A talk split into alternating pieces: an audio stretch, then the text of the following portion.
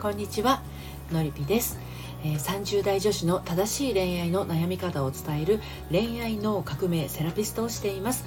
あの自分を変えなきゃならない改造というわけではなくて本当の自分に帰っていく自分革命みたいな感じで愛に悩む女性の心の進路相談をしたり、えー仲間と一緒に人生の夢と愛を叶えていくのりぴの隠れ家オンラインサロンを運営しています。サロンにご興味の方はですね概要欄の方からご覧になってみてください。はい今日はですね結婚している妻に対してですねあの結婚生活で悩んでいる女性に対してになりますね。妻の言い分私あなたの部下でも家来でもない。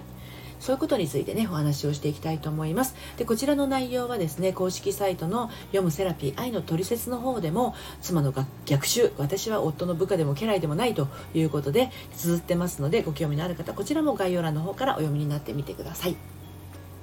では早速参りますね。夫側がそのつもりでなくても妻側がこんな風に感じていることってあります。例えば私旦那の家政婦なのかしら。なんか私奴隷のような扱いを受けてる。〇〇家という会社の社長が夫なら私は部下なの。うちの夫はお城のね主かなんかと勘違いしているのかも。私夫の家来なんかじゃない。でもしあなたがそう感じているのならすぐにその役割から降りてください。あの旦那さん側もですね心からそんな風に思っているわけではないでしょうが妻であるあなたにまずその認識があればますますその現実が強化されてしまう可能性があります。はい、ということで今日はですねあの妻が夫より自分を下に見てしまう理由それから自分から奴隷になっていませんか？ということ。それからこんな私でも対等の立場になれますか？と3つに分けてまたお話をしていきます。まずですね妻が夫より自分を下に見てしまう理由についてなんですけれどもなんかいつも夫が威張ってる感じがするとかね。だけど私言い返せない言い返したら倍以上になって帰ってくるっていう、まあ、なんていうのかな昔ね亭主関白という言葉が流行っていた時代から、まあ、だいぶ時がね過ぎたとはいえいまだにこんな思いを抱きながら結婚生活を送っている妻ってねやっぱりいるんですよのりぴ塾でご相談乗っててもねいらっしゃいますだけど夫がどんなに妻を見下すような態度を取ろうと動じない妻っていうのもやっぱりいるわけなんですよね。うん、で逆に夫が見下してるわけではないのになんか下に見られているように感じてしまう妻っていうものもいるんですよ。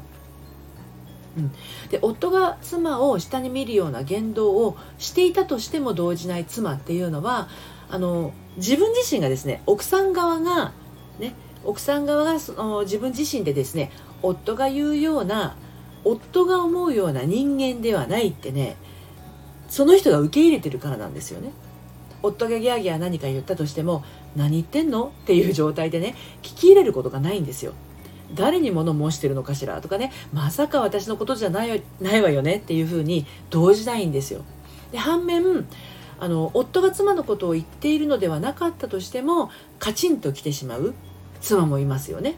また私のことばかりしてるいつもそうやって私をけなすどうせ私のことなんて見下してるに決まってるっていうふうに嘆いたりするんですね。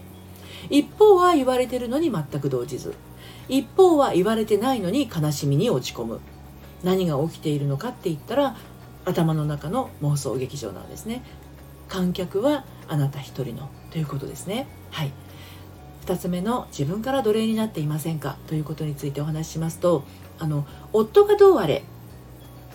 これがあなたに送りたい言葉なんですね。自分から奴隷になっていませんか？夫の一言一言がきつく辛く感じるとしたらそれは今起きていることへの恐れや悲しみではないのかもしれません。例えばお父さんはいつもお母さんにきつく接したりしていませんでしたか？例えばお父さんに反論したら生意気言うなと殴られたりしませんでしたか？例えば有無を言わさずお父さんから反対されたことはありませんでしたか？例えば女なんだから口を挟むなと言われたことはありませんか？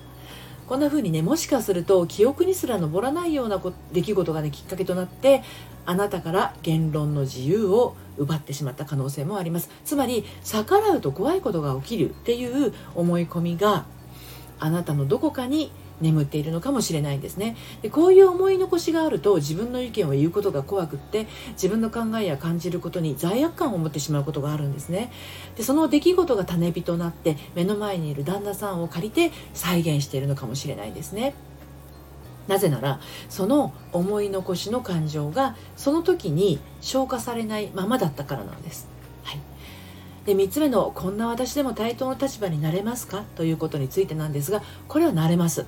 というか夫婦はもともと平等な対等なものなんですね。どちらかが上でもどちらかが下でもないです。今はあなたが自ら下に潜ってしまっているような状態ですけれど自分の思い残しの気持ちを消化してあげたら本来のあなたに帰ることができます。で最後に肝心なことをお伝えしますね。旦那さんの言いなりになっていると一見丸く収まっているように見える過程ですがそれはね実は崩壊とか破綻への一途をたどってるんですね。今すでに小爆発を起こしかけているあなたが積もり積もって大爆発を起こすのは時間の問題ですね。でもその大爆発まで旦那さんはね何も知らずに過ごしてるんですよ。これでいいんだ。こいつは俺に逆らわない。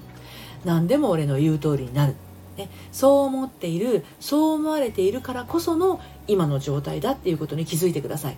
反論反発と捉えると相手もさらに激化してしまいますのでちょっとねコツがいったりするんですよ。